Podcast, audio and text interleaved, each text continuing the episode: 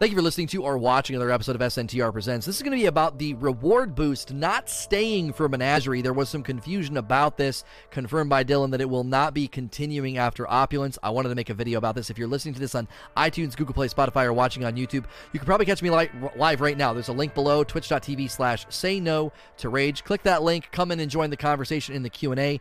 Uh, if you can't catch me live, follow the Twitch channel, hit like and subscribe on YouTube. That also helps me. So why did I want to make a video about this? I I found the wording to be a little confusing about this. We knew that every week following the community challenge, they were going to be increasing the drops in Menagerie. You might not even have known this was going to happen. So if you go into Menagerie, you get double the drops, then triple, then then four, then five, like up to five every Friday for the remainder of the season. Now, when I read it, I read it, it could fall two ways. It's like maybe they're going to increase this every week for the remainder of the season, and then at the end of the season, they're not going to increase it anymore, but they're going to kind of leave it static. So you're always going to get extra drops in Menagerie. I thought maybe this is their way of kind of redeeming Menagerie as an activity because it was so great at launch and then everybody got mad when they nerfed it. And obviously, people are going to be saying that I'm I'm talking out of both sides of my mouth and being hypocritical. I don't think people really remember my stance on this accurately. Uh, I saw it as a problem. We're going to talk about that in this video. So, we're going to walk through what's going on, how exactly is this going to be implemented, how's it going to play out, how many drops can you get right now, and then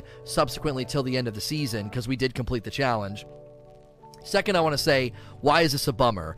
I-, want to agree with the people that are kind of bummed about this not going on beyond opulence. I get it. Menagerie is a great activity. We really loved it when it was, you know, amazing right out of the gate. You could get so many drops from every single uh, run. But then I want to end by saying why it's probably needed. And I get people are probably tired of me trying to put positive spins on things, but I'm considering always the bigger picture, new content moving forward, and, and sometimes these things have to be adjusted or they'll cause more problems than good. So, first, let's talk about what's going on. So, if you haven't tried it yet, you can right now go into Menagerie. It's September the 10th.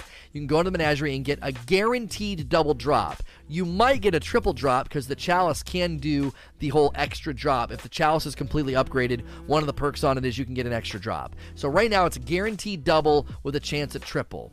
This Friday at reset, this Friday will be September the 13th it's going to increase to guaranteed triple drops, with then obviously the chance for the fourth drop to pop out. And that's going to go all the way up to the end of the season. It can go all the way up to five guaranteed drops that final week in Season of Opulence. You'll have not a full week, you'll basically have on Friday the 27th, it'll jump to five, and you'll have until the first. So you'll have, you know, one, two, three, four, five, like five kind of full days to get those extra drops, five guaranteed with a chance of six. Like, that's a lot, and you don't have to run back and forth and reset the instance like we were when it first came out. So, good idea. I love I love the concept here. I don't know if it was as tangible as a reward as what loot would have been in the community challenge. I already made a video about that. That community challenge really needed some loot drive in it. I think I think the same thing about Haunted Forest and Verdant Forest. And anytime they do a free event, I want there to be a more tangible one to one transmission of loot value. And this is a little bit there, but you know it, it was probably a little bit missed by a lot of the community. So if you haven't checked it out yet, you know check it out. You got weeks leading up to Shadowkeep especially if you're not going to be playing Borderlands, which launches in a couple of days. Now, I want to affirm people being frustrated. I did the same thing in my raid armor video. People are calling me a Bungie apologist and a shill because I think the raid armor is not as big of a deal as someone were making it. You know, whatever. If if me trying to have a positive attitude while maintaining critical and while trying to hold Bungie accountable to making better changes and doing things in an improving way, if that makes me an apologist and a shill, then I guess fine. Go watch somebody else then. But why is this a bummer? I, I do. I want to affirm why this is a bummer because the menagerie felt like a breath of fresh air when it landed in the game. It, at its inception, especially on the heels of Reckoning and Season of the Drifter, Menagerie was like a cool glass of water on a hot day. It was like, oh my gosh, thank you. This is great. The encounter was designed well, non failable, six man. It was unique, it was fun, and you could get numerous drops from the chest when you would reset the instance. Now, obviously, that's not how it was designed, but again, at its inception, it was in a, um, a massively celebrated event.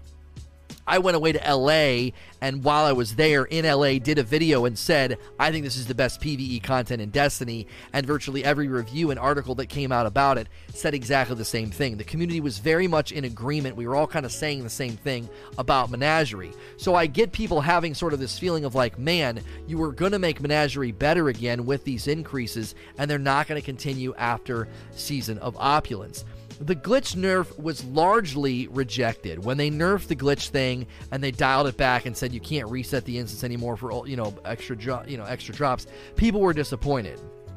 And I basically said at that time that they needed to do something, but I didn't think it was a good idea for them to basically completely obliterate the turnover rate of loot in that environment. And I thought, you know, a middle ground would have been nice. I kept saying a guaranteed three from normal would have been perfect, and then two extras in hard to, you know, warrant even doing hard would have been a nice middle ground. Three drops every single time with two extra in hard. Unfortunately, we're not even going to get two drops guaranteed after opulence. I think that would, at least that could have stayed, but I still think three for normal with a guaranteed two extra for hard would be a good reason to keep the non-failable. Everybody just stays in the matchmaking counter and just gets the three guaranteed. And then if you want to ratchet it up and go into the non-matchmaking counter to get the extras in hard, that would have been a good spectrum of reward.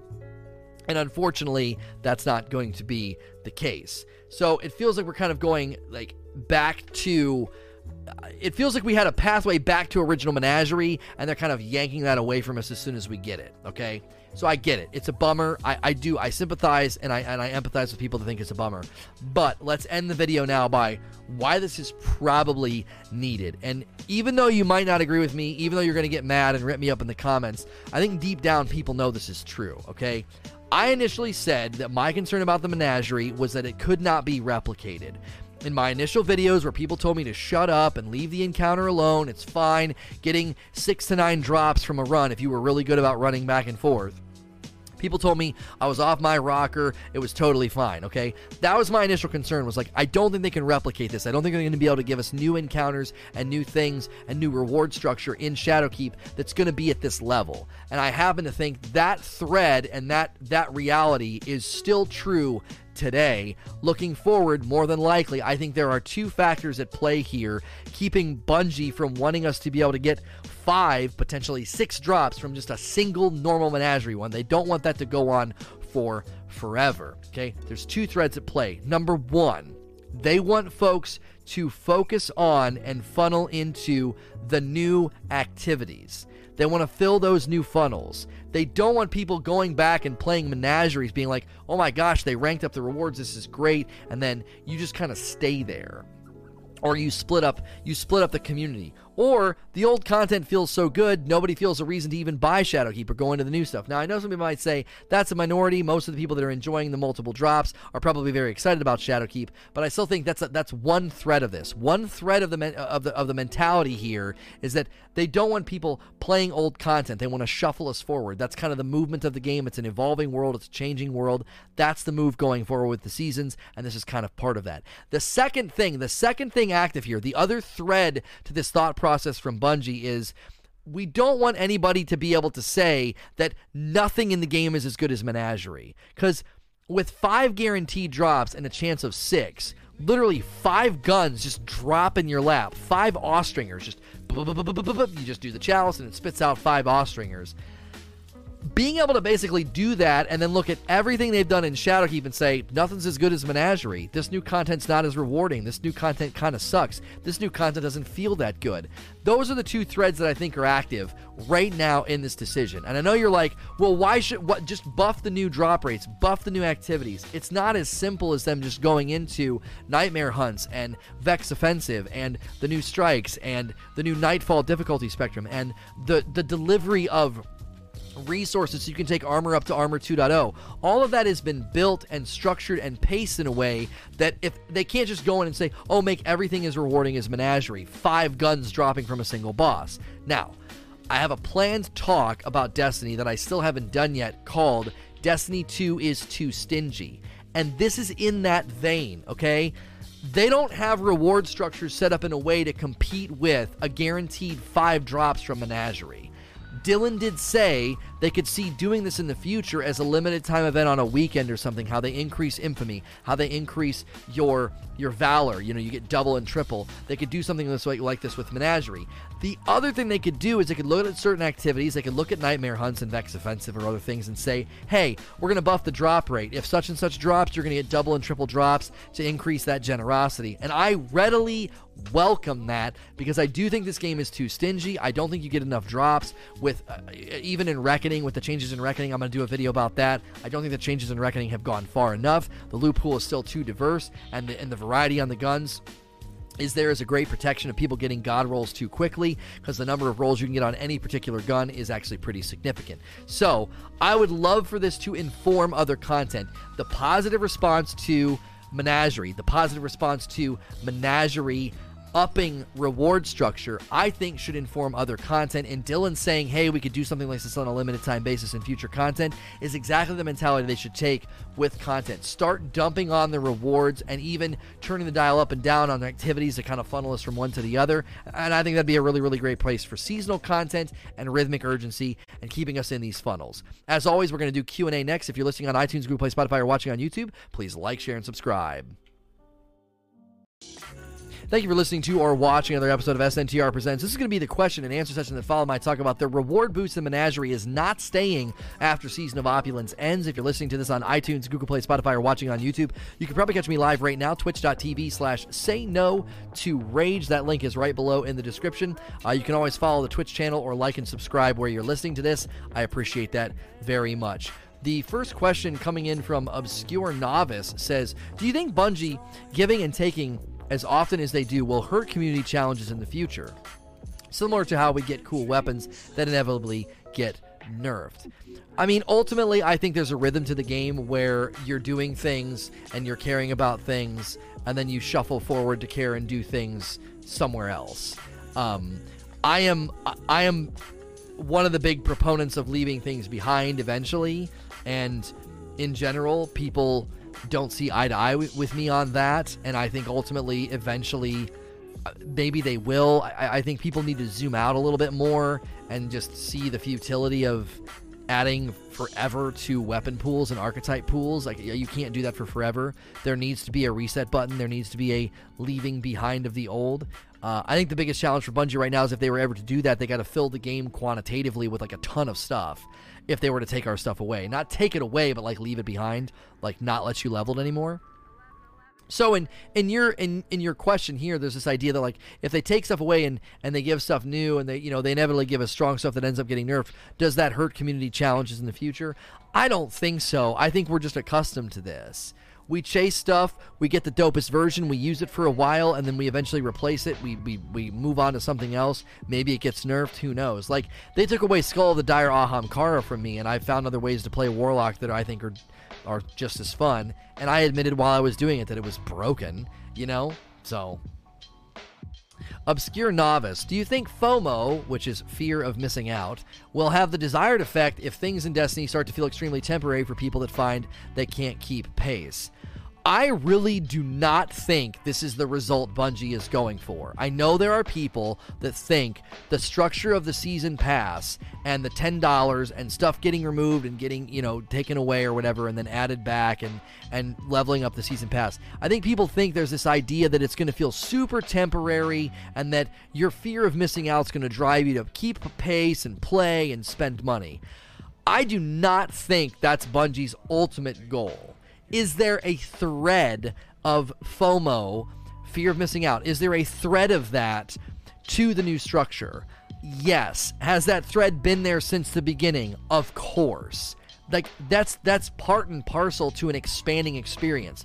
If your friends bought Dark Below or Taken King and you didn't, you missed out. Like that's a thread of DLC and content creation that's just like expanding your experience 101. That's just how it is.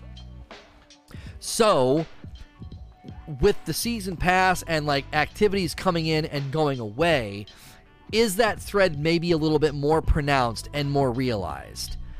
I would probably say yes, it is. Is it too high? Is it too absurd? Is it what Paul Tassi calls weaponized FOMO? I don't think so. I do not think it is that extreme. I think it's low low level, low tier. I think the activity is going to be garden variety, meat and potatoes grind with a small pool of stuff, four guns, and, a, and an armor set that can be earned in multiple places from what we've read. I don't think Vex Offensive is going to go away and people are going to be like, oh my gosh, FOMO, can't miss out, must spend money. I think it's there. I think you're going to see that bottom. I think, if anything, here's what I think psychologically will be more provoking. If you're not spending money and Season of Dawn starts and you play for a week or two, you're going to be moving along that season pass, the thing that looks like a battle pass, okay? Season pass, battle pass, whatever the frick you want to call it. And you get to like level 15 you're going to see all the stuff on the bottom tier, that bottom rung, that you're not getting unless you buy the pass for the $10. I think that's going to be more psychologically influential over people's decisions, more so than FOMO of, oh, they took an activity away and now there's a new activity that's obviously me just kind of theorizing about how people are going to respond to things, but that's more ever present. That's more in your face. Every time you level up and check it, every time you get something, you go and you go to that page to redeem it. Constantly reminded that for $10, you get a whole layer of just stuff on the bottom rung of that. I don't know. I don't think people are to be like, oh my gosh, they took away an activity, now there's a new one. I simply must spend $10. I, the, I don't even think the Destiny community is wired that way. I don't think that's to function uh, in that in that way. And the rewards aren't leaving, just the activity. So really, foam. Well, here's the thing, bleep. Here's the thing: the rewards that don't go away and come back, I think they're supposed to be coming back in other activities in the game. Now, I don't know. My thought would be you're going to put those. Okay, so the four weapons you can get from Vex Offensive where are they going to land? Are they going to land in the new activity in Season of Dawn? That's a little touchy. If I paid for Shadowkeep, but I'm going to skip Season of Dawn, and you bring back, you bring back those weapons and hide them and put them behind the next season pass paywall, that gets problematic. It's like, now wait a minute. I thought the loot was coming back if the loot's coming back, it's kind of a moot point that it's coming back if I've got to buy the next season pass to even earn it. So I don't know where it's going to land. I would think they would put it in an existing pool or an existing place. Um, or like what Smack is saying, Banshee will drop them or something. Maybe they'll just add them in different places in the game in the form of like bounties, like weapon bounties like Ada. Um, because and the reason I think they would do that is I think you would want the new activity to have its own loot pool and that really wouldn't work. Eventually that's going to get really really cluttered and muddled. So season of the undying and season of the dawn eh, season of dawn you're going to take those weapons and throw them into the next activity. Oh, that's confirmed. Well, there you go. Okay, so yeah, it's not really FOMO other than the new activity. And again, I don't think a new activity going away and coming back, as long as the loot's getting put other places, I really don't think FOMO is the, the primary motivator here. I really think it's going to be the bottom half of that book, which again is not like a fear of missing out. It's like, dude, that's stuff I could get right now for 10 bucks. You're not like missing out on something. It's it's literally like, why wouldn't I do that? I'm playing. That's loot that I could get right now. Oh, they're missing out on the loot. Uh, I just don't think so. I don't think it's weaponized FOMO. I don't think they're I don't think they're trying to manipulate us in some sinister way. 10 months from Ollie. Thank you so much. Welcome back. Sasquatch. With Dylan saying that they could use the menagerie again in future events, do you think they could update it with seasonal rewards that expire each season? Well, here's something really, really cool about the chalice. They could do one of two things with the chalice for like a seasonal event. So let's just pretend they put a bunch of snowballs in there and they do something with like the dawning. Totally free. Again, I think anytime they repurpose old content, they're going to make it free because we don't want people complaining about paying for recycled content. If it's free, then everybody has to like literally shut the frick up. If it's a reskin and costs you nothing, then you don't really get to complain. So they can introduce new runes. So you go and run public events and you're, you know, you're grinding some quests and there's snow everywhere and blah blah blah and you're getting these new runes and when you slot these runes, these Christmassy looking cool weapons pop out of the chalice. You know, two or three guns. They could also just introduce a new recipe. So you could basically just say, oh, if you combine this color, th- these these three, because everybody's got a ton of runes as it is, they could do that. I would think they'd maybe want to do like a new seasonal rune or a new seasonal chalice like give you the option of slot the old chalice or slot the new chalice. If you slot the new chalice, when you open, you'll be getting this stuff instead. Um, you know, and it could be a Christmas chalice. It could look like a cool like beer stein or something um, to like celebrate the holiday, and then that goes away. That beer, that beer stein, that that mug that you're slotting or whatever, you're dropping in ingredients, you know, marshmallows and, and hot cocoa recipes or whatever, and it's spitting out weapons. Something like that. That might be a little too gimmicky, but you get the point. They could definitely say, "Hey, there's this new, there's this new uh, beer stein, and you take this into the menagerie, and you you fill it with, re, you know, a recipe, and it spits out a weapon from the from the menagerie. Oh, and by the way, you're going to be getting like three drops every time uh, because we can manipulate the drop rate. Menagerie's not changing at all. They're literally just adding like this like bounty because that's all the the chalice really is. It's a bounty that after completed they give it back to you. That's why whenever you open the chest, you get the guns and you also get the chalice back. You're literally opening the chest and cashing in the chalice, and then they're giving it back to you.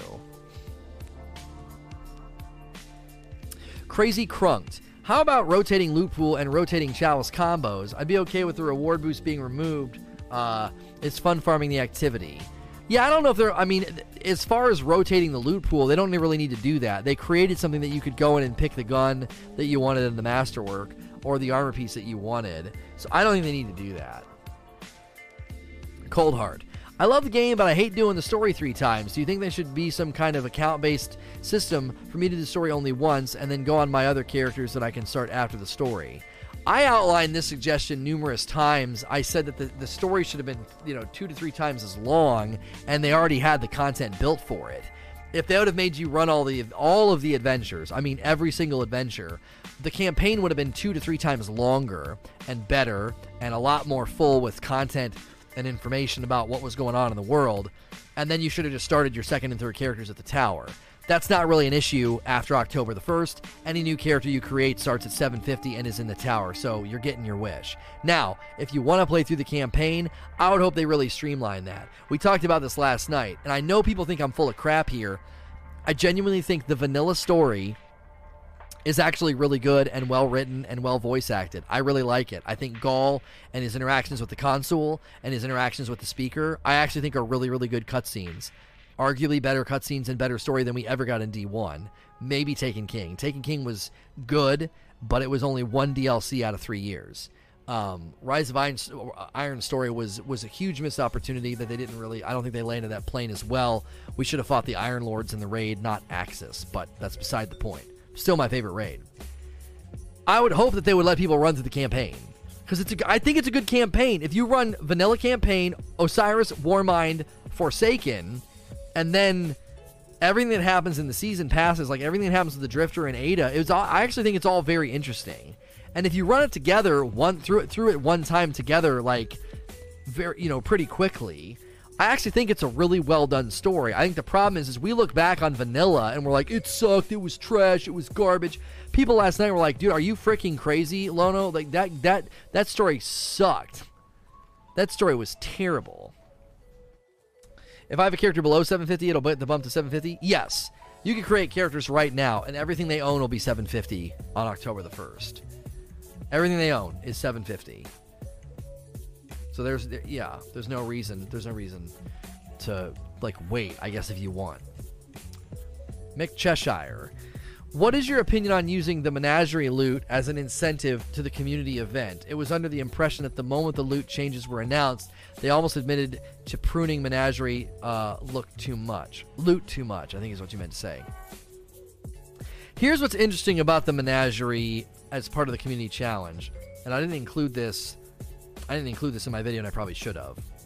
Um, I think it was. I think it was Cozmo who replied on the forums or maybe Reddit and basically confirmed that they felt they hit they felt they hit the menagerie too hard.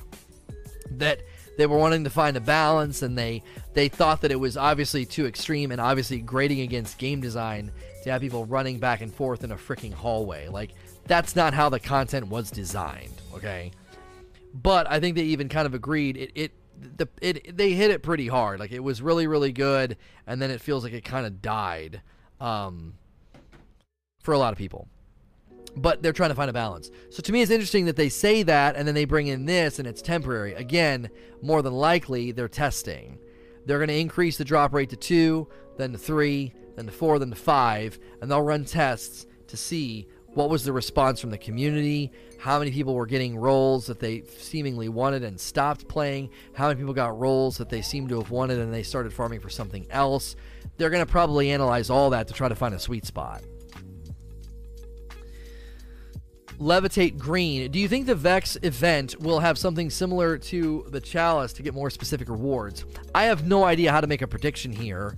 Um, you know, I Luke Smith, I think, softly indicated that Shadowkeep will not have anything equal to the Chalice. Um, in his director's update, very much gave us the impression that Ada's Bounty and the Chalice were sort of bets that they placed where they it, it, it won and the, and the community loved it, but they're placing simultaneous bets.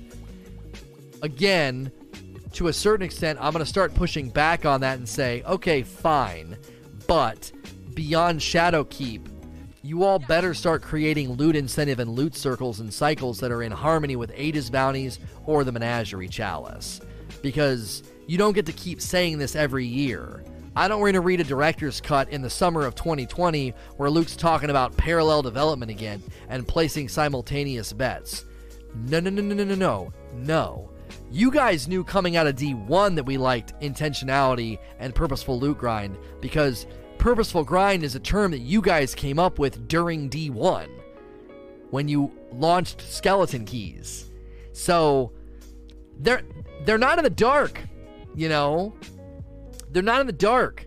So all content from here out, here on out, needs to have some level of intentionality and respect to player grind. And I don't think Reckoning is there. Raising drop rates great. They're such they're so fast, right? You're running them so fast, but it's just like I want this weapon with this roll. And do you know how long mathematically that could potentially take?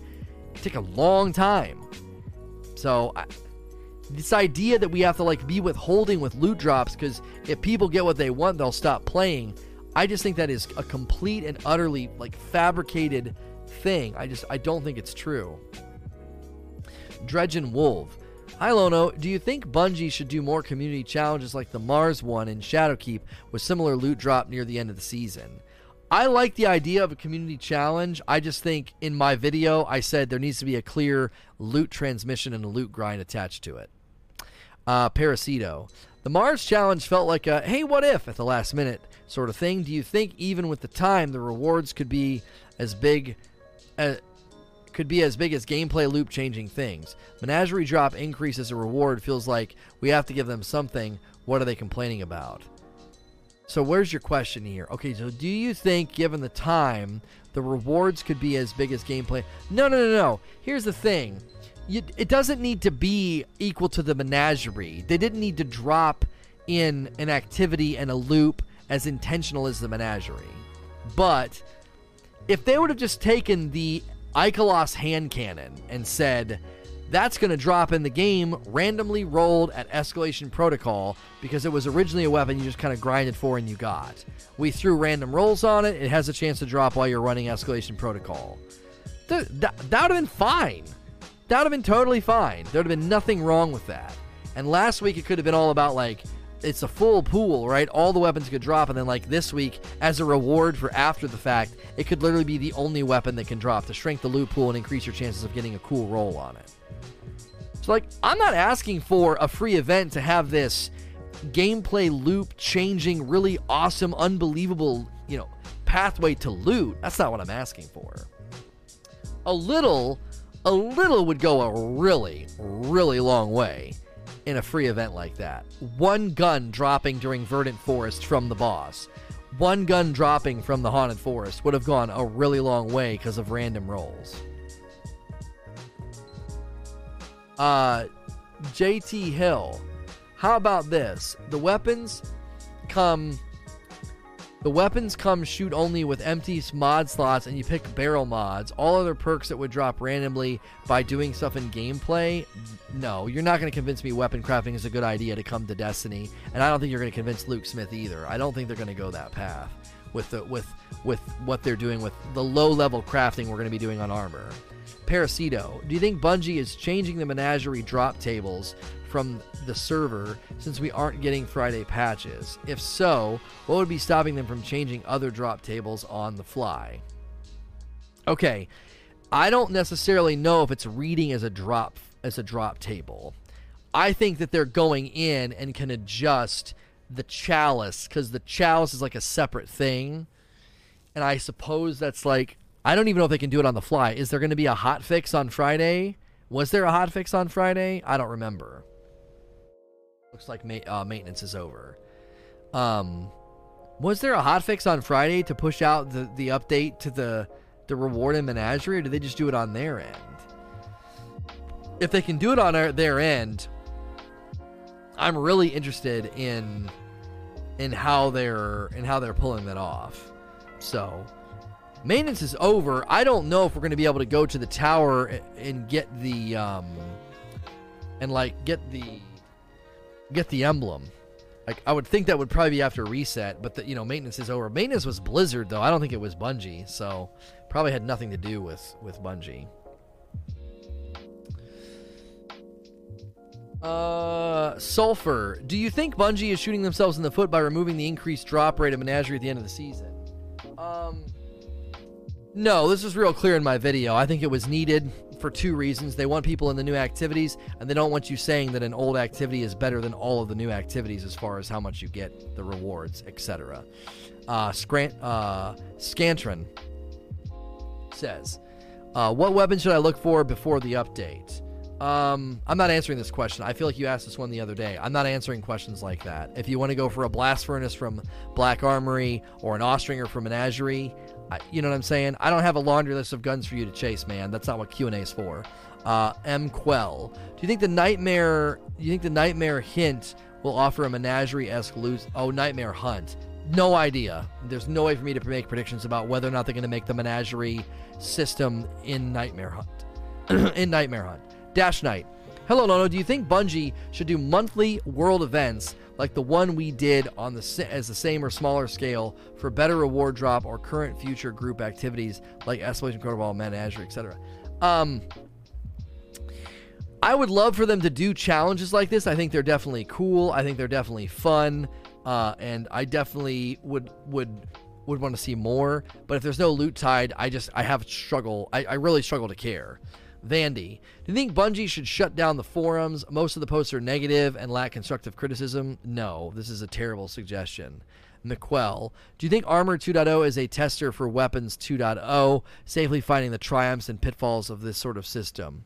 Well, I don't even know if it's a test run for Weapons 2.0. If anything, they need to do this first because the synergies and builds you're going to be able to come up with kind of have to get off the ground. And then Bungie could lean into that and say, okay, so future weapon changes can like land and plug in with this existing system in the Armor 2.0. Right? Armor 2.0 has to land, get sort of play tested, get its weaknesses exposed by the community. Maybe there's things that are too strong. And then a weapons update needs to come in and kind of slot in with that so that whatever we're do- like, the, there needs to be like a synergy between the two. So I don't even know if it's like, oh, we got to get it right in Armor 2.0 so we can take this over to Weapons 2.0. I don't think that's the mentality. I think it's I think it's what I just said. Gale play. If you had to choose between getting Borderlands 3 or Shadowkeep, which one would you choose? I'm kind of tight on money and trying to choose which one to get. Um, I've waited an awfully long time for Borderlands 3, so I can't see skipping Borderlands 3. I'm a huge Borderlands fan, and Shadowkeep is something that I guess if I had to wait, I would be. As a streamer, I couldn't do that. Like, my home game is Destiny. People are going to want to see me grind. People are going to want to see me raid.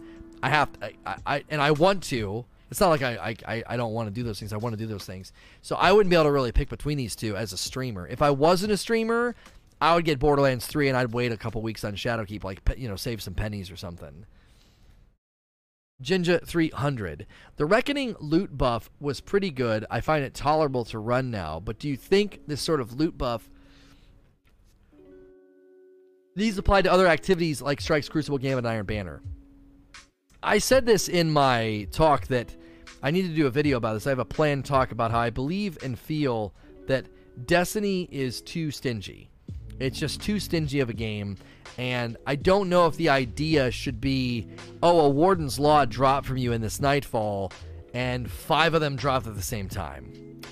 So, you know, I, I, I don't I don't know. I don't know if I want to do that to every single encounter. I think sometimes loot rhythm is fine if it's one to one. And what I mean by that is Right now, you pretty much get a drop almost every single time in Tier 3 of Reckoning. If you don't get a drop, then the next one you're guaranteed. Okay? That's pretty good turnover rate. I would say give us a give us a guaranteed drop every single time and and guaranteed drop every single time. Let me pick what I'm getting. So I can end a day and be like, yeah, I ran it 20 times. I got 20, 20 doomsdays. Because even if I end the day and get 20 doomsdays, that's still not a guarantee that I'm going to get the one that I want. It could still take a while. Uh, and if I get the one that I want, I don't think empowering the player works against engagement. I think it promotes engagement. Um, because I think sometimes like turnover of loot is okay. It's like one run, one drop, one run, one drop. Like running reckoning and getting four or five drops, two or three drops, that seems absurd. Same thing with strikes. I don't know, even a nightfall. I feel like with a Nightfall, what they should do is, as I've said this before, the the emblem for that Nightfall should have a score threshold on it, and it has like a little engram icon next to it. And if I hit that score threshold, that engram lights up for that week. And then after that, every time I run that Nightfall, I get a guaranteed drop of the of the of the Nightfall specific piece of loot. They're doing away with the Nightfall challenge card. So I really feel like if I'm running a Nightfall and I can't make it real easy on myself, even if I do put on the right loadout to melt and burn it down, I still feel like a, a guaranteed drop is really really nice. Especially if I can't be- if I can't put on a burn build. If I can't put on a burn build and I'm going in there and it's taking a little bit longer than it used to, like right now, I could understand being a little bit stingy in Nightfalls because some Nightfalls, if you really build it right, you can run them in like five to seven minutes. You know, eight minutes if you're if you're taking your time. Severage.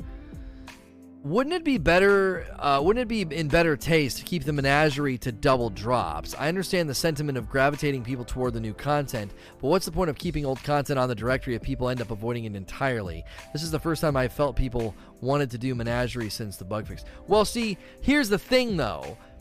If it, you're like, what's the point in keeping content on the directory if people end up avoiding it entirely?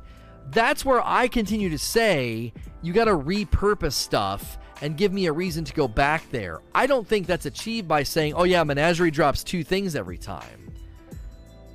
Because you might say, I'm running Nightmare Hunt, I'm running this um, Vex Offensive, and I don't get, I'm not getting any drops. It's not dropping. I can go get two drops from Menagerie.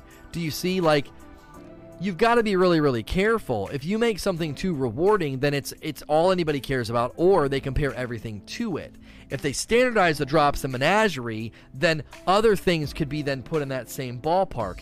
And then they can collect all their data from the data from the data of uh, increasing the drops in menagerie. They can collect all that look at it and make adjustments to either menagerie or other pieces of content. So what this could do then is they could say, hey, for this week, all Nightmare Hunt activities are doing double drops. That's pretty cool. Hey, for this week, Vex Offensive's got triple drops. If you're still struggling to get a roll on some gun, you're gonna get triple drops because they've they've learned from what they're doing to the you know from what they're doing to Menagerie by increasing the drops. Like they're gonna be able to collect that data and learn from it. I think that's going to be a huge benefit to it because then what they're doing is is then they're shuffling you with revel- relevancy and reward and not like shuffling you like they do when you level like it's like well if you, if you want to level you got to go run gambit That's not the same. You're not really motivated by loot when that happens. You're like, I have to. I have to go run this activity.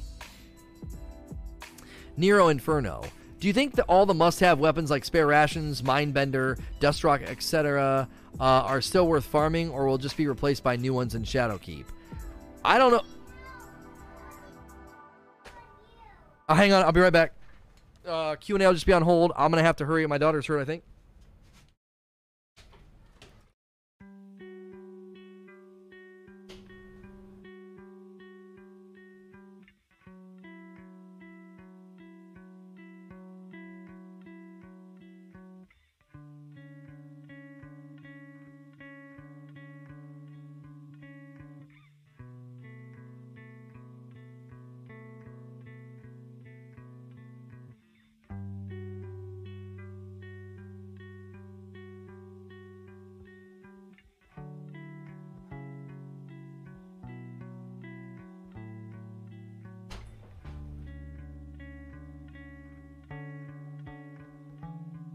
Okay, so for those of you listening to the audio version, sorry about that. Little break. Little break. My daughter my daughter just scraped her elbow and her brother, uh, being a good little brother, came to the door and said she needs help, she's bleeding, and I was like, well, I'm going upstairs. well, I'm going upstairs right now. So if you're listening uh, to the audio version or you're watching YouTube, sorry for the little interlude there. Uh, she's fine. It's just a scrape.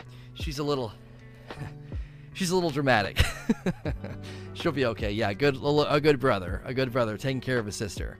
Um, she's uh, she has a flair for the dramatic, especially uh, if she's bleeding. So she'll be all right. It's just a scrape. Um, so uh, as far as these being worth farming, I would say spare rations, mindbender, and dust rock. God rolls of these weapons will not suddenly they they won't suddenly become non-god roll in Shadowkeep. Does that make sense? You can run right now a uh, a god roll from year one. You can run great weapons from year one and they're still good, right? You, you can run them, they're totally fine. You throw on the Midnight Coup, it's still great. It's not suddenly not great because there's god rolls you can chase of other weapons. So I would say they're worth chasing, especially like, okay, so this coming week, if you go for spare rations in Reckoning or even the Doomsday, it could that weapon's not going to suddenly be trash just because they introduce new weapons. Now, I will say this: my hope would be that Nightmare Hunt and Vex Offensive and the Raid offer new perks, new perks, so that you are feeling that sense of, yes, these weapons are probably going to be equal to weapons I already have, but at least they feel different or they're cooler. I still think that car runs out of gas eventually. I still think eventually they run out of room within archetypes. They run out of room within gun types to innovate and make them cooler. You eventually are just like, there's only so much we can do. I think they're going to give themselves a bunch of a bunch of flexibility if they go back to primary, secondary, and heavy. Because if they go back to primary, secondary, and heavy, and primary weapons get elements applied on all of them, suddenly you could go to a Warden's Law and you could say, well, Warden's Law now has arc on it. And we've added a whole new swath of elemental perk combinations and elemental perk synergies that you might want to try and grind for. So instead of getting a Warden's Law and running it with Feeding Frenzy Rampage, I might go for, you know, chain chain lightning firefly and combine that with some other perk that synergizes with it so that I get the same weapon efficiency against trash ads, but it's elemental based. I think the if if they if they really want to continue to say we're not going to make you leave behind weapons, we're going to continue to add new weapons for you to chase. One of the main ways I think they can incentivize that is going back to true elemental primaries because elemental perks there's far more creativity they can have there. With arc, with solar, with void, there's all kind of things they could do to say you're not chasing Rampage Outlaw anymore. This gun can do something with, if you land enough crit shots on a major, it creates a void suppression telemetry that pulls enemies in. You see what I'm saying? Like, th- that that would make that primary seem really appealing. Sure, it doesn't have Rampage Outlaw, but it has something that's elemental in its effect that would make you think, oh, this is a strong primary in the right instances and in the right places. Like if there's a lot of majors, think some of the reckoning scenes. You know, if you could go up to a reckoning major and just pop off four shots in a row, and if they're crit, crit, crit, it creates like this telemetry of a void, and it sucks all these other enemies in, and then you chuck a grenade. You see what I'm saying? Like, I think elemental perks are the way forward for primaries feeling fresh and new. I don't think they can do much right now with kinetic weapons. Like, what the frick are you going to do with hand cannons going forward? There's only so much you can do within an archetype of a 110, a 140, 180, 150, like all those archetypes. There's only so much you can do to make a weapon appealing, make the reload nice, and damage buff. If it doesn't have that, then why am I going to use it? Because I'm always going to be like, my feeding frenzy rampage outlaw, uh, my, my, my, feeding frenzy rampage warden is great. My my rampage outlaw Austringer is great. Why am I going to go to a gun that doesn't buff my reload or doesn't buff my damage? It doesn't it doesn't do that. So elements elements I believe are the key if they want a scalable weapon system that can always be sort of like stacked on top of, you know when you're doing the baseball game to see who goes first and everybody's taking their hands up the baseball bat, I think eventually you run out of a ba- you run out of a baseball bat. I think we're gonna run. I think the baseball bat's a lot shorter right now. We're getting to the top of it. We're like, yeah, there's only so much we can do with hand cannons and pulse rifles and stuff. But if every weapon has an element and there's elemental perks, then you suddenly have something like a Zhalo Supercell or something like that's an exotic, obviously. But again, now I'm using an auto rifle, and with this auto rifle, if I land enough body shots, right, I supercharge the next mag, I reload the mag, and now I have Focus Firefly with Napalm. So I'm like reload and people's heads are exploding and there's napalm going everywhere. And somebody be like, that's OP. Not really. You're killing trash ads for frick's sake. Like, my hand cannon can go headshot, headshot, headshot, headshot, reload, headshot, headshot, headshot, reload. Killing trash ads quickly and effectively. There's a, you can only do that so fast, and we're at that ceiling. Get me to that ceiling with really cool effects of elements, and now you've got way more, way more flexibility. I would run an auto rifle like that. That would be awesome. That would be awesome. Dump a bunch of rounds into their body, reload it with those those those Firefly napalm rounds, and just start popping heads. It would even shoot slower when you do it. Ooh, oh, that would be awesome. It's like it sprays really really fast, and then when you reload it with that that supercharged like napalm you know, focus Firefly mag, then it's ch ch ch ch ch it like slows down, so you can start popping those heads better. Oh, that would be nice. That would be really really nice. So, I that that's that's what people like. Oh, primary, secondary, heavy. You're gonna take away our freedom. Low. No, I like running double primary, or I like running double energy weapons. I don't want to take that away from you, but I'm telling you right now, they're they're already running out of road they're already running out of road. There's only so much you can do within a kinetic archetype. Like they're just they're there. Like that's how fast they are. So uh, that's how fast they are at killing enemies. And if you don't get a rampage outlaw, rampage feeding frenzy type of system, then there's n- I'm gonna be like, why would I use that weapon? I have an Austringer, I have a Warden's Law, I have a Midnight Coup, I have a Blast Furnace, I have a Bygones, I have all these weapons that are doing exactly what needs to be done when you're killing them when you're killing trash ads. Because that's like that's the job of your primary weapon is to dispatch of the trash ads quickly because you have the most ammo and the quickest fire rate. Like that's what it's for. It's for their you know those enemies because there's the mo- that's there's the most of them. Um so that's my that's my sort of long-winded sort of flyover of a weapon system overhaul that would actually give Bungie way more freedom to not take our weapons from us. If you want Bungie, right? If you want Bungie to not take away your weapons from you, this is the only way to do it because if not, I'm telling you, what are you going to do? What weapons are you really going to chase? I, I don't know. I'm interested. I'm interested if they can come up with any any winsome or interesting perks in Shadowkeep and beyond. Cause multi kill clip. I mean, that ain't that ain't worlds different than kill clip and rampage. They're so so similar. So Weenie Hut Jen, What's the best way to gear from 690 to 750? Just do milestones. There's no intentionality. Focus on Menagerie and Ada because they let you choose what you're going to get. So when you have powerful rewards in the Menagerie or you have powerful uh, bounties at Ada, use that to target things that are the lowest. Clay Tongs, you mentioned this morning your likes and dislikes about certain boss mechanics and what I believe was from Borderlands. How would you feel about mechanics in D2 where you bait a boss to run into a wall or stand behind explosives? This could add more flavor to boss uh, like the Barons and not just uh, really just being health gate and immunity phases. Um. Mm this gets complicated in Destiny because we're really really agile, but at the same time it's a it's a first person shooter. So I'm going to give you an example from Gears of War 5.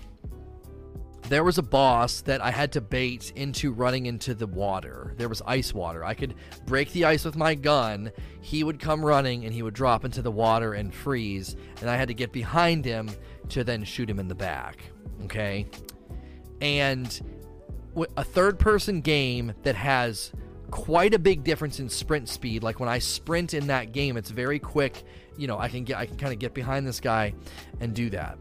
Now, if you're trying to kite or bait an enemy in Destiny to get them to let's say let's say the fanatic when he gets that stupid immunity shield on him, if I could bait him over to an area and I get electric shock to come down on him, it busts his shield and that would be like a way to make the fight a little bit more interesting. I think that could work, but I think there's only so much agility that we actually have because we're in first person. You know what I mean? Now, this is where third person can come in handy. If they give you a Scorch Cannon or some type of a Siva charge, there's something about like being able to sort of see your character all of a sudden, as well as if you were a warlock, you could warlock, you can kind of warlock surf with with Siva charges and swords. But if I was able to take the sword and like speedily go somewhere, like maybe you pick something up and it makes you really really fast. You know, you know how when the Titan runs when he's in his super, it's like joom joom joom joom joom. You could pick up this ball thing and like run and like stand and like wait and, and the boss comes near you and you could like dodge and slam it and then it like stuns him and takes his shield away I, I love the concept here of, of leaning into the that's more action oriented that's like an action game more than a shooter and i think there's probably a place for that um, the opening of Wrath of the Machine was fun, throwing the Siva charges to break shields. Yes, I, there you go. Donnie Vino, working within realms of what we've already played. Yeah, right there. I, I think more of that would be awesome. I do think if you want to extend boss fights, if you want to innovate on Gambit, if you want to make things that aren't like, hey, you did a bunch of damage and now the boss is going to go away, now the boss is immune, now the boss is disappearing, blah, blah, blah, let me fall asleep. If they want to do less of that, then yeah. I like, okay, so a good example would be like the Pyramidion fight. Pyramidion fight. There's no way to speed that fight up. You just you shoot him a bunch and then you go stand on plates and then you take the shields down what I would love for them to do is every time you step on a plate and the plate goes away, it leaves behind a charge, like uh, like the Siva charges from Wrath. And so you get a charge, and then I get a charge, and this is challenging because you have to hold those charges, and there's enemies and stuff. So you gotta like we gotta like manage the ads, hold a charge, and you're waiting. Then when he teleports, you would then have a window of time to run over there and throw the charge at him and stun him, and he's like shocked. And now you can get like an extra damage phase to maybe bypass that last shield mechanic or something. Things like that, I think, would take boss fights forward a little bit. Now, what I'm saying might be super complicated, it might not be, I don't know.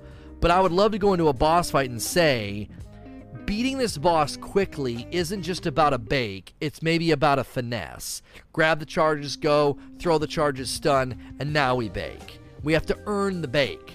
Fanatic would be another example. Oh, for Pete's sakes, put something in that room to cancel out his immunity. All right, are you ready? You ready? Yeah, throw the charges. And his immunity comes back down and it like breaks his shield. And then I get to keep doing damage. Fin- like, finesse feeding bake would be a much better way for them to approach boss fights. If you finesse, it feeds your bake. Aksis is another example of this. The more finessed you were in that fight, the more control you had of positioning and slamming plates and getting super back and everything else, the more damage you got, the more bake result you had on the boss. So the fanatic or the the jack wagon that disappears on Exodus Crash. He's disappeared. He's invisible. No worries. Get him to come over here. Get him to come over here. Like the ground's all shocked. I still think this is something that they had in concept that they didn't get off the floor. I still think that boss fight's incomplete because those guys come out the guys come out and they trigger the shock and the shock's on the ground and there's like the three sections. I still feel like you were supposed to be able to kite him to an area and stun him with shock on the floor or something.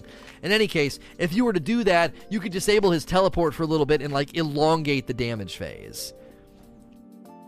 Um because ultimately ultimately if you're going to if you're going to push against bake you either nerf the player or you add immunity or you shrink the damage phases, which is what they fr- they do both in the Fanatic.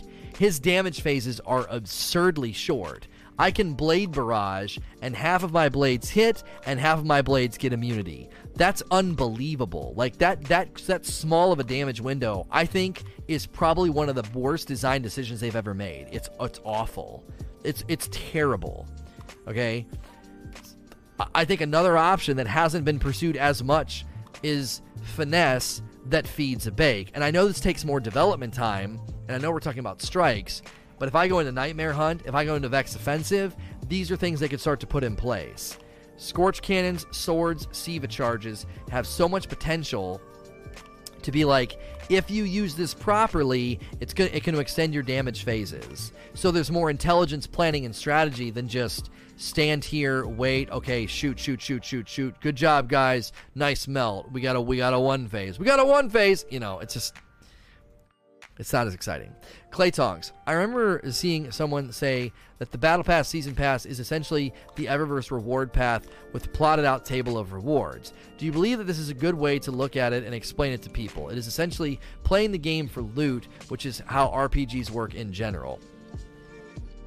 Well, for starters, this is inaccurate because we saw the Eververse armor set and it's dope and it ain't in the battle pass. The uh, you know, the Titan's got lines on his shoulders, a line on his on his backside on his like on his, you know, class item. He looks awesome. He looks really really cool.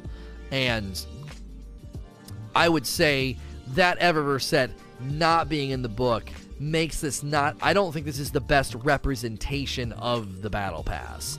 It's it is definitely a a trickle of stuff that instead of getting bright engrams, we're getting we're getting more linear drop like a progression that you see and you're just getting drops along the way instead of here's a bright engram and you're like sweet i've gotten this before i've gotten this ghost sparrow whatever before also I don't know how many vanity items are really in the battle pass. Ghosts, sparrows, and shaders, I believe, are absent from the battle pass, which again would make this statement extremely inaccurate. It's not it's not you getting an Eververse reward path. It isn't. The only thing in this battle pass that we know for certain is essentially in its essence an Eververse reward is that shiny um, Vex ornamental set the Shiny Vex ornamental set is going to function as a universal ornamental set, which is how the armor sets function from the Eververse. So it's not an Eververse set, but it's going to function like an Eververse set and how you apply it. So again, I would say I would say there's a danger in summarizing it in this way because it seems inaccurate given what we already know about how this battle pass season pass thing is going to work. Heterovono. I'm loving the reward increase, but desired rolls are still evading me. Do you believe that God rolls actually are rarer in the loot table? It's starting to feel that way. This is just you getting bad dice rolls.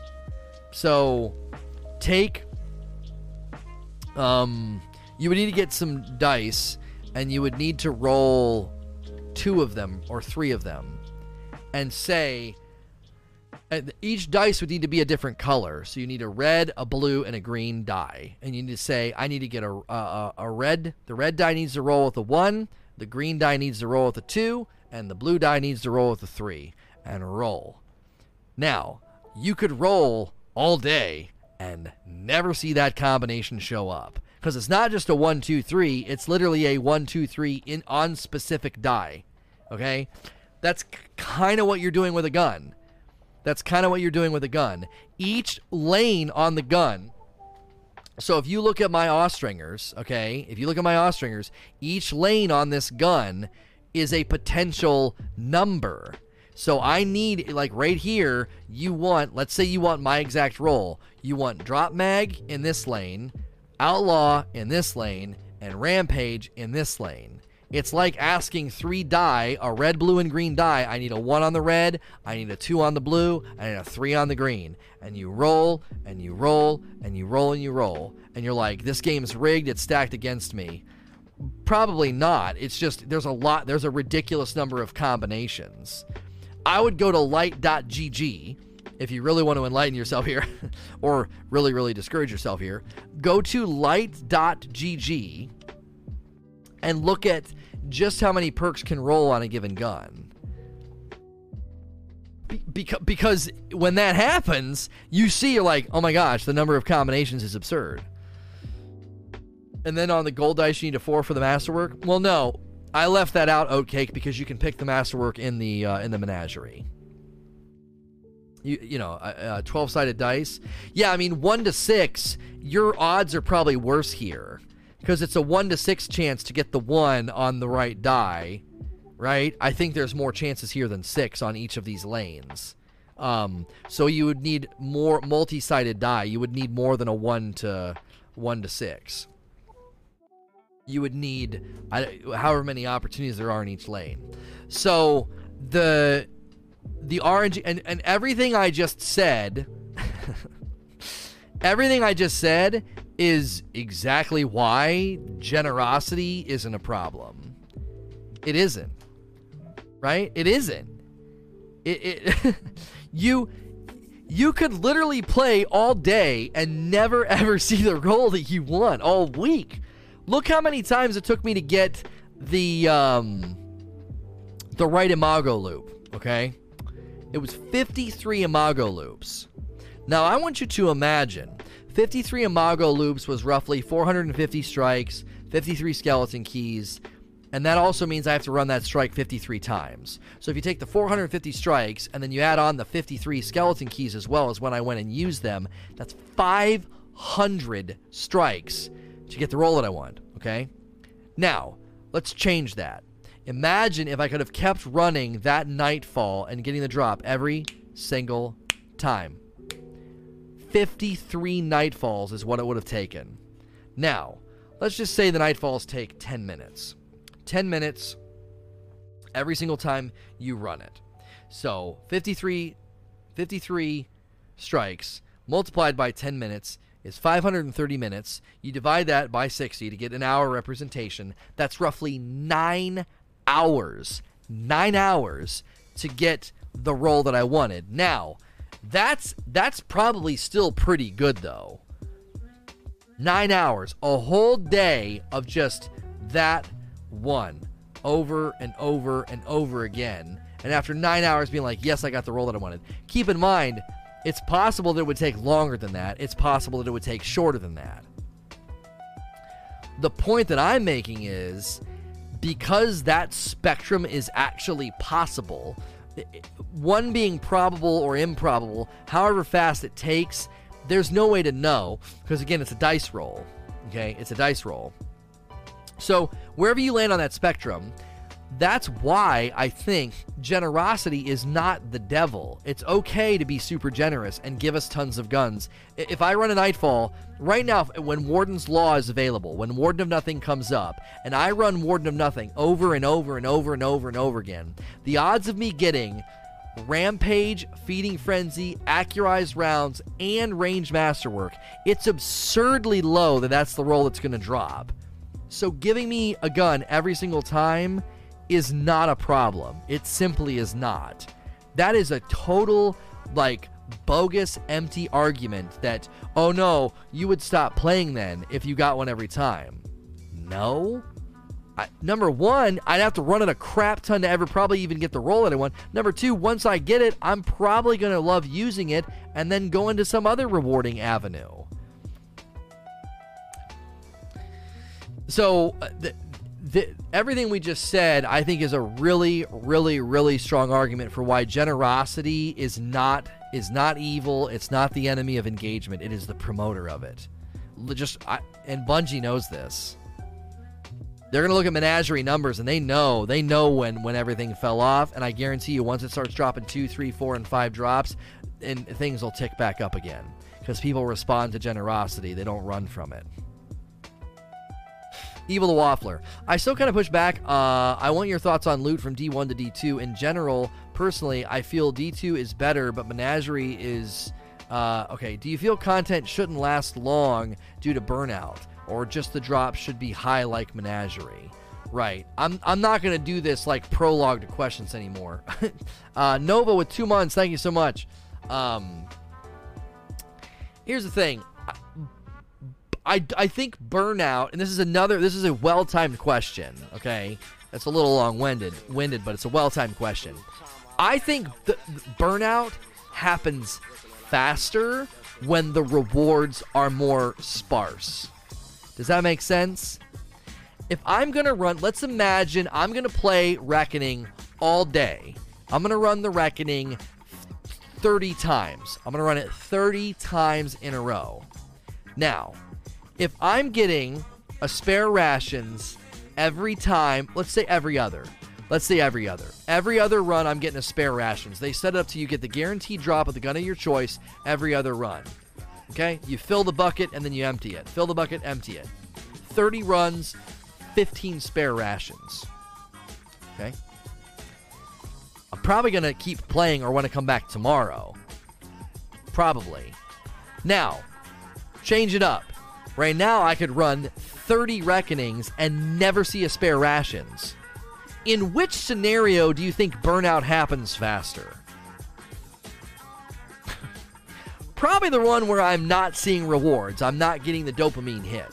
I'm not getting the, ooh, let's check it. Ooh, let's check it. Ooh, that one's close. Ooh, this one's trash. Ooh, that one's, ooh, this one's one perk away from being the roll. It's right there. Like, I think burnout hits way quicker when you're not getting what you want because there's zero sense of movement. There's zero sense of anything happening. So I don't think, you know, drops should be high like menagerie, yes. And if drops are high like menagerie, like you're saying, uh I did three runs of Reckoning. I still haven't gotten everything. I want the length of the content for Reckoning for me is more. Again, generosity feeds organic engagement. So if you feel like you can run Reckoning over and over and over again and get a very good turnover rate on the spare rations, when you get the spare rations you want, what do you think you're probably going to do? You're probably going to set your sights on something else. Well, that wasn't too bad. Took that many times. Let's set our sights on the Doomsday. Okay, let's go. You come back the next day. Doomsday. Doomsday. Doomsday. Doomsday. And you're in there and you're feeling that that sense of maybe, maybe, almost, maybe like there's something happening. That doesn't happen when you're like, well, I like I got nothing. I got nothing. You know, stop playing that content though. Well, that's exactly what people did. That's exactly what people did. Why do you think they tweaked Reckoning?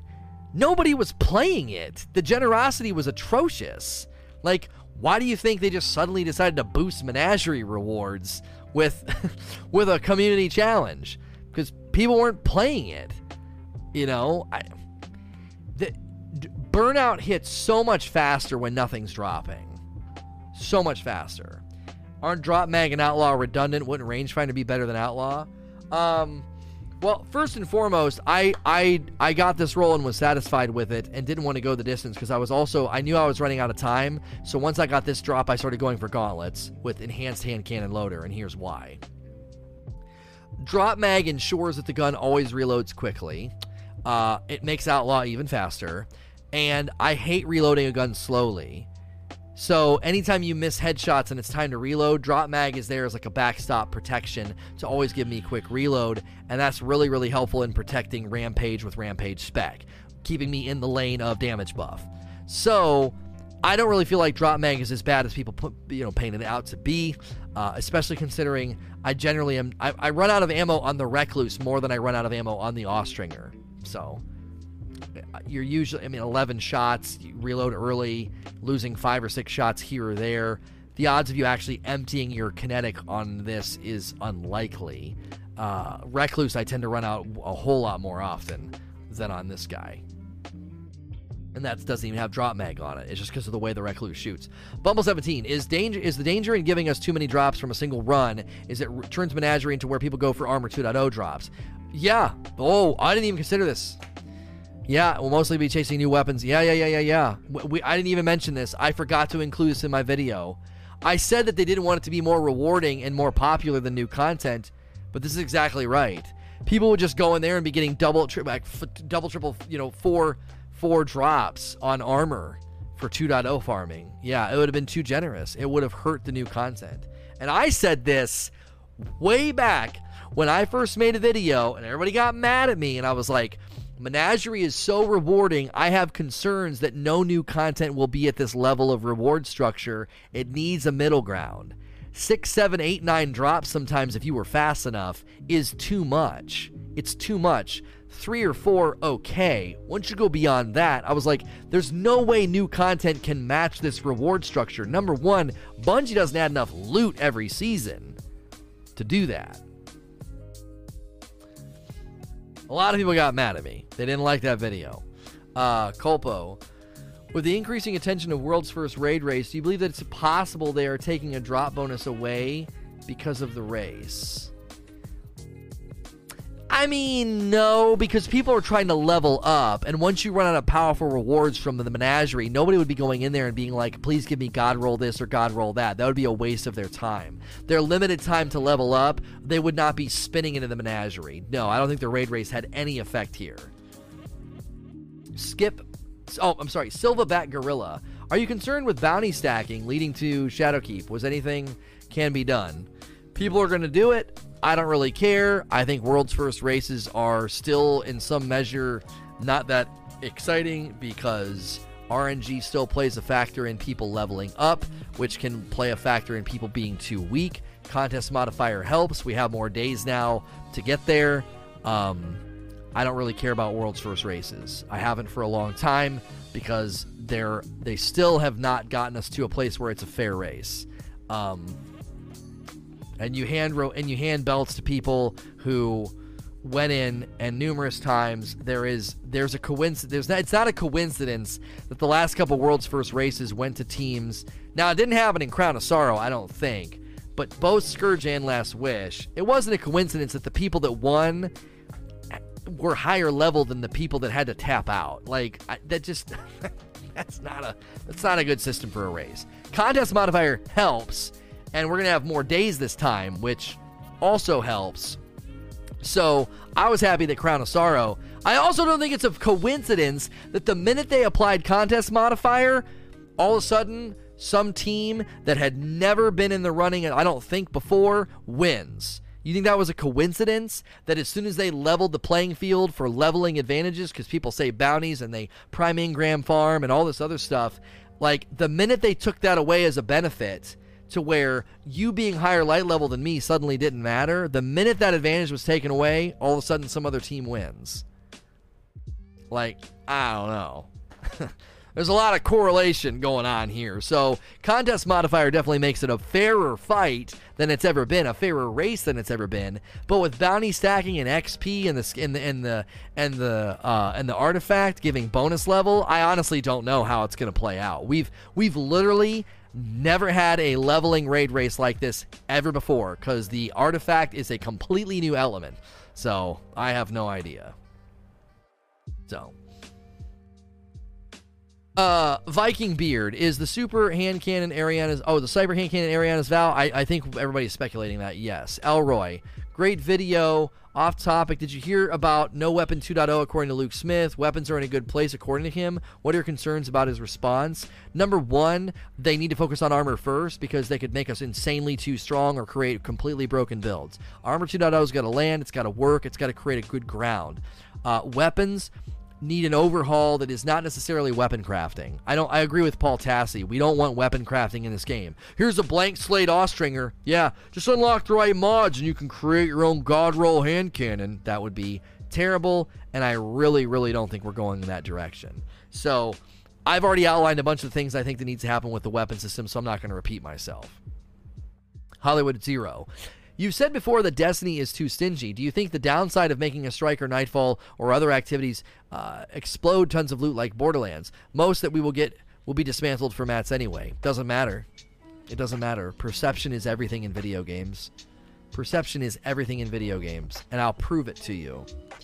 Play a game that has an FOV slider, and I want you to lower that FOV slider to the lowest number it'll go to 60 or 70. And I want you to sprint from one side of a public space to another. Okay? I want you to sprint from one side of a space to another. Then I want you to go in and I want you to change the FOV slider to like 100. Now sprint the same distance. And your perception of how fast you're going changes. You're not running any faster. You're not getting from point A to point B any faster. Use a stopwatch. but your perception is that you're moving faster. And it feels really cool, especially when you're in a super or on a sparrow. So, when you open up a chest and a bunch of weapons pop out, let's say I open up a chest and two Warden's Law pops out because I did something to earn double drops in the Nightfall, and two Warden Law, bing, bing, woo, let me check them. You're right. I probably would dismantle a bunch of them. But my perception is that I'm getting rewarded for my time. Am I getting there any faster? Maybe. I don't know. Maybe not. Like, it still might. Imagine if it takes me 50 Nightfalls to get the role that I want and I, I, could get I could get Warden's Law the whole time, or get one drop every six runs. And what a Bungie could say, we've tweaked the roll advantages and the roll propensities to really land that you're going to get a drop every six Nightfalls, but the chances of you getting a God roll have been increased. So I could run 50 Nightfalls, and if I get a if I get a Warden's Law every single frickin' time, and I get the God roll on 50, or I run 50 Nightfalls. I get a I get a Warden's Law every six Nightfalls, but I still get the God roll on 50. Which experience do you think you're going to enjoy more? Which? Which experiences do you think it's going to be more exciting and more enjoyable, and you're probably going to have an easier time staying in the lane all the way to Nightfall number 50? Which? The answer is obvious. It's obvious. Drop Wardens, not the right one. Drop Wardens, pretty close, not the one I want. Drop Wardens instead of nothing, nothing, nothing, nothing. Ooh, I finally got one. Oh, it's not the right. Okay, all right, nothing, nothing. The pain of not getting the right roll is is easier to take when you know can get another one. Let's run another one. Let's run another one. I'm telling you, there it's it's the perception. It's like the FOV slider. It doesn't it doesn't matter. Oh, you're not actually running faster, Lono. I don't care. It feels like I am. Perception is huge in loot-based games. Boom, you blow up a boss in Borderlands.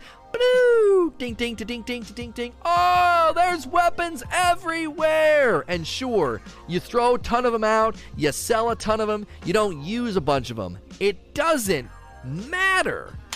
Your perception is, ooh, the pretty lights, instead of, oh, that boss fight was terrible. What did I get? What is it? Oh, like two things dropped, and one's worthless, and one's like okay. Come on. Come on, man. It's it's the the recipe, I'm telling you, the recipe is far simpler than everybody makes it. Everybody overcomplicates it. Oh, if you get a bunch of drops, you're going to stop playing. What are you What? Huh? What happened when people learned you could cheese the menagerie chest? What happened? They played it a bunch. they played it a bunch. They went in there a ton. I was in there all day. We had people jumping in. I, I had full, full lobbies. I had nine people in orbit. I was like, guys, we're too full. Everybody wanted to run Menagerie. Why? It was rewarding. Why do you think they're raising the rewards in Menagerie, but then they got to tone it down as soon as Shadowkeep lands? Because they know if it's too rewarding, that's all you're going to want to run. You're not going to want to run the new stuff. It's just, it is such. I can't stand that so many people and game companies fall prey to this absolute phantom fear lie. It isn't true. Engagement does not go down. Generosity is not the enemy of engagement, it is the promoter of it. It amplifies engagement. There is literally, it is, listen, you've got evidence and data from Blizzard of all people. What they did in the Loot 2.0 system in Diablo, they made a presentation at the GDC and they said, they were worried about generosity. It was going to drive people away. They were going to get everything they wanted and they were going to leave. And they actually said something really interesting happened. Instead of people saying, I'm just trying to get this item, they started saying, I'm trying to get a good version of this item. And it promoted engagement and numbers went up and people praised the system. His post in response to what was going on with Anthem was eye opening. These people, I'm telling you, the, the guys that created that system, they get it and you should be listening to them. If you want influence about loot generosity, I think those guys deserve to be heard almost every time this debate comes up. They didn't go to the GDC and make this presentation just like, yeah, that's what we think. No, they did it and it worked. It didn't drive people away. It promotes engagement. But I'm telling you, I need to make this video because I've wanted to make this video for a long time because I say this all the time that, that, that the game is too stingy. The game is way too stingy. You're not going to hurt engagement if you start being generous. If anything, you're probably going to see more people play at, to greater lengths. The minute you're generous, people people flock to that. It's like when you go to the park and you throw like a little bit of bread over here, all the birds they all come flocking to that spot because oh, this is where the good stuff is. It, it's the it's the same in Destiny. It's the same in Destiny. Generosity is going to be like a magnet, like a, it's going to pull everybody in. So my hope would be that everything they're going to learn for the next couple weeks in Menagerie would inform future content. And if they can, on the fly, increase loot drop and say, hey guys, for this week, we're going to make Nightmare Hunt drops double, triple. Oh, please please start doing stuff like that, Bungie. That would be such a freaking good move to say, all right, this week Vex Offensive's got double drops. Uh, okay, you guys enjoy double drops and Vex Offensive, awesome. This week Nightmare Hunt's got double drops, like double drops, triple drops, blah, blah, blah, like you get to the end of the season, they could really ramp it up. Season's almost over. Vex Offensive's about to go away. We're ramping up the drop rates for the next two weeks. You're gonna get triple drops in Vex Offensive. Try and get those last minute rolls in there. You know what I'm saying? This is this is this is a good system, and this is why this is. I'm I'm glad I just thought of this for my video about you know it's being too stingy. I think one of the reasons Bungie has probably been protective against just ramping up the dial, like let's just turn the dial up, right? Ravshock, thank you so much for the brand new sub. Enjoy your dope badge and emotes. Enjoy ad-free viewing on my channel. When you guys sub here, you won't see ads, and we got Borderlands emotes that are live for you right now. Um, they probably want to keep a baseline to build on. Right? My video that just went live on YouTube said, Why all the nerfs? Well, they have to create a baseline because then you're going to build on that baseline with Armor 2.0 and you're going to be influencing your power in the world. So they had to kind of lower super regeneration and super payout so that as you increase that super payout with mods in your build, you feel that sense of power in a similar vein, they probably have been like, look, you guys, if you guys do this, you're going to screw everything up. You can't keep Menagerie that rewarding. Call me Crispy. Thank you for the two months. Nova Star, did I thank you for your two months of subs? I think I did. Um, they probably were like, look, look, look, look, look, look listen, listen. You, you, you can't leave Menagerie that rewarding. Nothing's going to compete with it. And then you leave us no pivot room. If they always have the volume knob turned to like number three, every once in a while they can be like, hey, we've turned the volume knob up to seven. Woo! And then they turn it back down. And then they go to the next knob. I'm like, yeah, it's at three. And like, oh, we've turned it up to eight. Yeah, play this content for a week, and they turn it back down.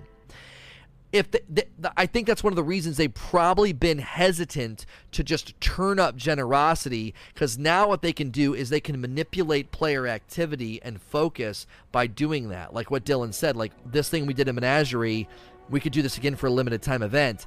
More than likely, they could do the same thing in other events as well. And I think that's probably where they're going to go.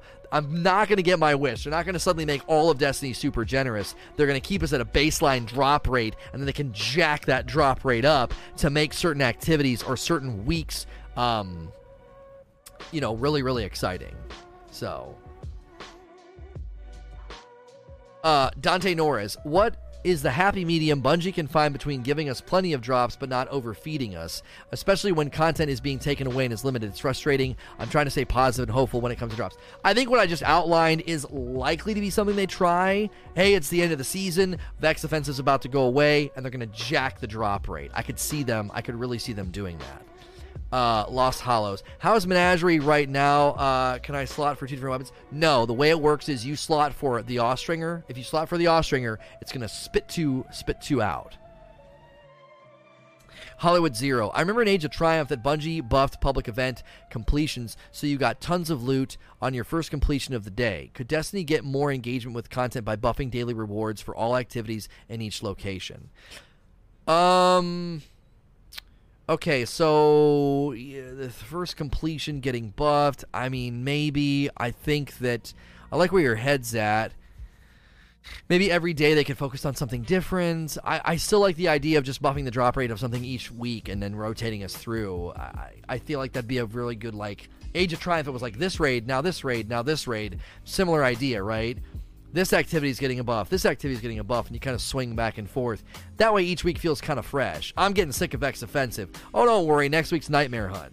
I'm getting sick of Nightmare Hunt. Oh, don't worry, next week is is public events or adventures or strikes or nightfalls. I don't know. I feel like that would just kind of pivot between Vex Offensive and Nightmare Hunt, but uh, Cormac. What new type of weapons would anyone like to see? Like a claymore, mine's a bouncing Betty plasma gun. I want to see legendary before anything. Before anything new, I want to see legendary trace rifles. Legendary trace rifles, uh, and way more linear fusions, and I think swords in the energy slot. You could get some really creative swords. Two like dual swords, uh, heavy swords, bleed swords, knockback swords and throw them in the energy slot. I don't think they belong. I think they should be specialty weapons in the energy slot, uh, and not and not where they are now. Uh, go, uh, Goku. Will there be weapons that you can't obtain anymore once Shadow Keep comes out?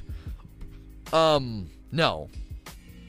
Shadow Keep's not going to put an end to anything up to this point, but when we get to like December or January, and they're ending season of the Undying and we go into season of Dawn, there will be activities and weapons that go away for a time, and those weapons will come back like somewhere.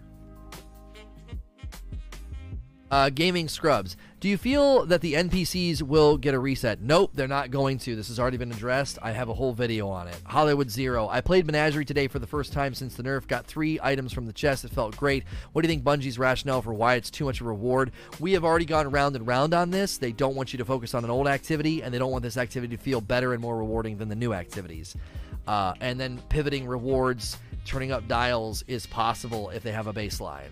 Hammer, do you think the way the reward boost was implemented is better? It's a lot quicker, but I liked being able to do multiple weapons in one run. Oh, it's way better than running back and forth in the freaking hallway. Um, I'm gonna I'm gonna switch characters because I'm not getting any kind of an up like it's not like telling me uh, there's been an update. Do you think Bungie will be able to re-roll one slot on your weapon uh, that would make the game more accessible? I don't want to re- re-roll anything on weapons. I think re-rolling weapons is dangerous, and I think it's bad. Uh, look, are these are these new Nightfalls, Garden World, Insight Terminus, and Inverted Spire? I believe those are new. Um, I believe those are new. And then I think, yeah, we've got tier three. Unfortunately, it's Prism and Brawler uh, with Void Singe. Although Brawler's actually nice without Blackout on, and Brawler's pretty good. So there you go. Update happened you could go in there and I could do some I could do some Genji. I could do some Genji gameplay. Although it's void, so might want to not do that. Although I could do Genji and throw. Well, forget it. I'm, I'm, let's take questions. Flying Mangoes. Do you think any activity will ever be as rewarding as the original Menagerie? It was far better than anything so far. Uh, but it's really so bad in the game Destiny. Well, we've already talked about this. We've already talked about generosity and why I think they're gonna they're gonna try and do dial turning on different activities. Disparaging turtle. With the movement away from supers, you think Bungie is trying to cause each interaction slash gunfight to be more strategic throughout provoking instance? If I burn my Devourer now, will I get my Devourer when the ads spawn? Uh, no, I think they're creating a baseline because Armor 2.0 is going to enhance your ability to get your supers back. Manrod. Do you think Ada is staying or leaving for Shadowkeep? They're not making her leave. They're not making her leave. That's not a thing. Um, that that that was something that Luke Smith tossed out there as a what for if going from Ada to Gunsmith, I'm sorry, Ada to Drifter, uh, they would have done that. So it's Arc Shell, Concentric Dawn Sparrow, and Erendite Sparrow, Melchizedek Bramble Shader, which is one of the best shaders, and then down here we have Queen of Hearts, Crown of Sorrow Projection uh, for your Ghost Shell. And then the Calus Mini Tool Ornament, the Ultraviolet Ornament for the Borealis, Intrepid Inquiry Hood. Um, that is just not cool looking. The credit card ship, the transpose, and then mirror mirror emote. Uh, and then we've got the Dark Blade effects, uh, Arctic Pearl, Royal Welcome shader. So that's pretty cool shader. There you go. That is your uh, that's your Eververse, and we listed the three Nightfalls. Uh, Elroy, or I'm sorry, Leroy, is Shadowkeep going uh, to keep the current story arcs of telling or telling a new story? It's a new story about Eris on the Moon. 34 months from Mr. Blonde. Thank you. Uh, then I thank Call Me then I, th- I think I thanked Call Me Crispy for two months and Ravshock for the new sub. I think I did. Digital Marine. Since it's been confirmed that Mountaintop isn't going to be nerfed, do you think Bungie is going to rely on auto reload changes slash seasonal artifacts to control the meta? Um, he he said there were no changes to grenade launchers when he did Control F. That doesn't mean that Mountaintop's not going to get tweaked or Recluse or One Eyed Mask. This week's TWAB is probably going to include PvP changes and updates. Mr. Anderson, do you think Bungie could meet us in the middle and give us 60 to 100 seconds to farm the chest? Uh, no, that's not how it's designed. I, I don't think we want to be running back and forth. I think that's silly. Eligible wall. What if monster? What if moments of triumph week? Could it be the solar week? No, there is no solar week. Dylan confirmed no solar week. Just enough. Has the community come up with a list of armor perk combos that are not possible in Armor 2.0? Should we be saving these combos and having advantages in 2.0 with old armor? I don't know if anybody's come up with this. Parasito. Rewards for community challenges are extremely common. There could be implementations of a reward tier system, as if tier 1 isn't met, there could be a penalty. I mean, I don't know. I, I think I think it was fun. It was lighthearted, and they could easily just give us loot to chase while we're doing it, like stuff from you know EP or something. Dragon Tat. With the tractor cannon nerfed to do only 30% damage boost to any element, should Bungie reintroduce random elements on weapons in the energy slot? Um, Ye- oh man, you locked my brain up with this one. Yes, and then that also means you could do primaries with elements as well. We don't need kinetics anymore. We, we don't. Anything that's a primary should just get that crit multiplier as if it's a kinetic and just apply random elements to all primary weapons so I can run three elements. Popping shields is not broken, it's not super powerful. That's literally the only thing elemental primaries do. Feeding from a previous questions about lack of changes they can make to primary weapons, what would be your stance on introducing dual element secondary guns like the Florentine from Borderlands 2? Um, or there was the one you could. I, the, for those of you that don't know, the Florentine was, I believe, it was an SMG. There was a Seraph weapon introduced in Tiny Tina's DLC, and it had slag and shock, I believe. You're really you're really testing my my knowledge here, my recollection. I'm pretty sure that's how it worked. It was a it was a Maliwan uh, SMG. It had the spinning disc. Of the I think that's how it was. Um, anyway, there was the one you could switch elements called the. There was the fusion rifle, the Murmur from D1, where you could switch elements. I think it'd be cool to switch elements. We kind of had that with the hard light, but dual elements, I don't know because it was slag and shock. It wasn't two elements. Slag wasn't necessarily an element, it was a debuff. It didn't function the same way that like fire damage, acid damage, or shock damage did. Um, I don't know. You're you're going too far down the road. Could we get there? Maybe. I think we have further to go right now with weapon design. That's that's you're jumping ahead. That's that seems too far down the road. May Raki. People are saying the artifact will not drop until after the raid. Cabbage, cool. Gain additional infamy rank points. Neat. Uh, people are saying the artifact will not drop until after the raid because if you get the artifact when Shadowkeep drops, you can't level up the artifact to gain light, and they don't play any other content. I don't know. I think this might be logical though to keep people from getting the benefit of XP gains.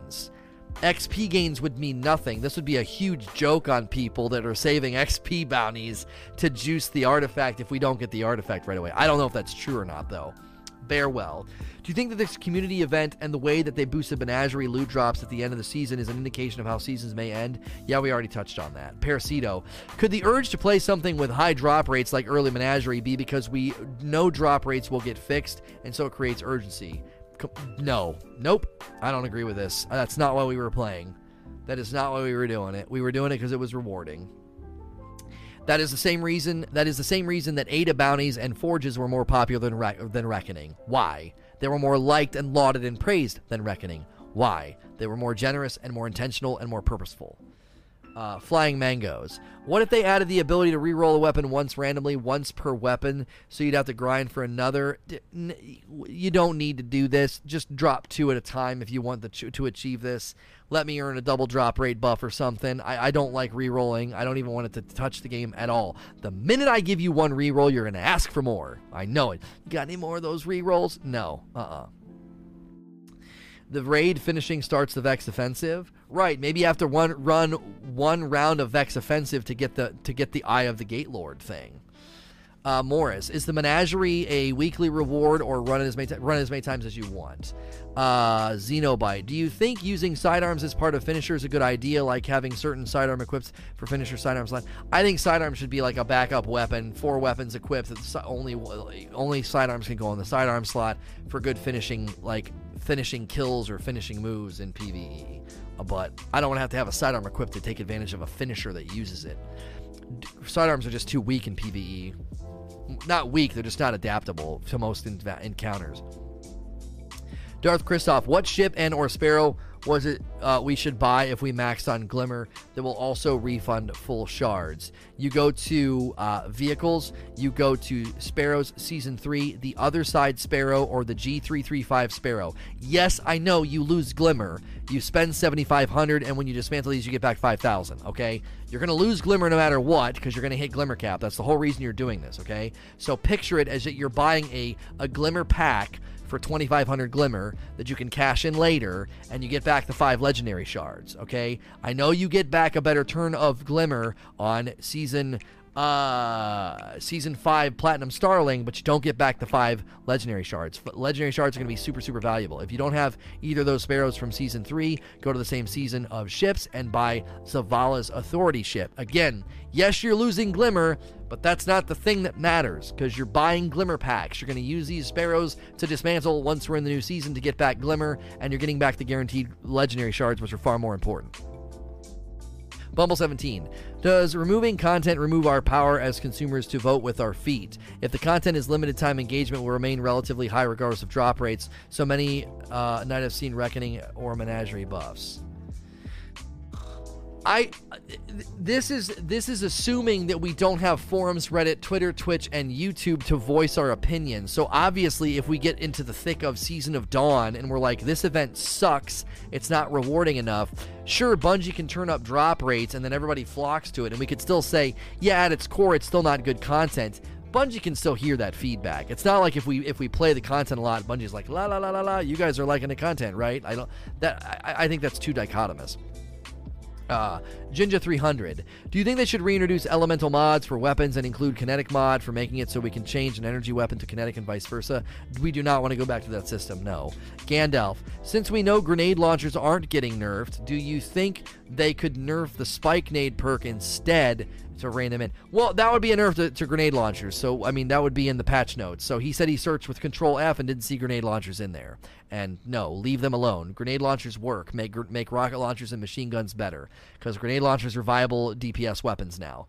Clay Tonks, how would you feel about a Destiny World Boss or community event? I've played games where the community drops a boss. Yeah, I mean, a world event like that would be cool. I don't know if there's room for it though because public spaces can only have so many people in them. Uh, are Menagerie mods coming to Shadowkeep? Are the Menagerie mods coming to Shadowkeep? There aren't Menagerie mods, are there? There's Menagerie Armor has that slot. It has this extra slot here for the for the activity mod. Activity mods are coming in Shadowkeep with Armor 2.0. They're going to land on not all armor sets. He's talking about the levy mods that drop in it. I mean, those those ultimately don't matter anymore. I mean, I guess if you want to slot them and run them when you're running levy, there's going to be activity mod slots in the new armor, uh, but not all of the armor. So, as far as I know, those will still be usable. I don't know how. I don't actually know how those are going to function. I don't know what they're going to do with, you know, hive invigoration or hive repurposing or hive barrier. Uh, I don't know what they're doing with these. I honestly don't. I don't know what they're going to do with taken armaments and fallen armaments. I honestly don't. Personally, they probably need to go away because they manipulate ammo drops too easily. Um, so, last question. I thought it was free. Do you think that white gun, green gun, purple gun is the better way? I never use Kindled Orchid because it should be in the top slot. Um, I le- I've, I've established this numerous times today that primary, secondary, and heavy is the way to go. I've said this tons of times. I don't know how you missed it. Um, so yeah, it's better, and I think it gives them far more room with elemental perks. I did a whole long rant about that. Maybe you weren't here and you missed it. I have talked about that numerous times primary, secondary, and heavy gives them way more pivot. Uh, and then if we have elemental primaries, true elemental primaries, and you suddenly threw arc on my my Warden's Law, you could do elemental perks that make it more winsome to run you know different perk combinations than just always going for Rampage Outlaw, or in this case on the Wardens, it's Rampage. Uh, feeding frenzy. So we're going to keep talking. We're probably going to run some reckoning to see if we get a spare ration. So if anybody wants to join up for that, please do so. Uh, thank you so much for listening in all the other locations. Please like, share, and subscribe.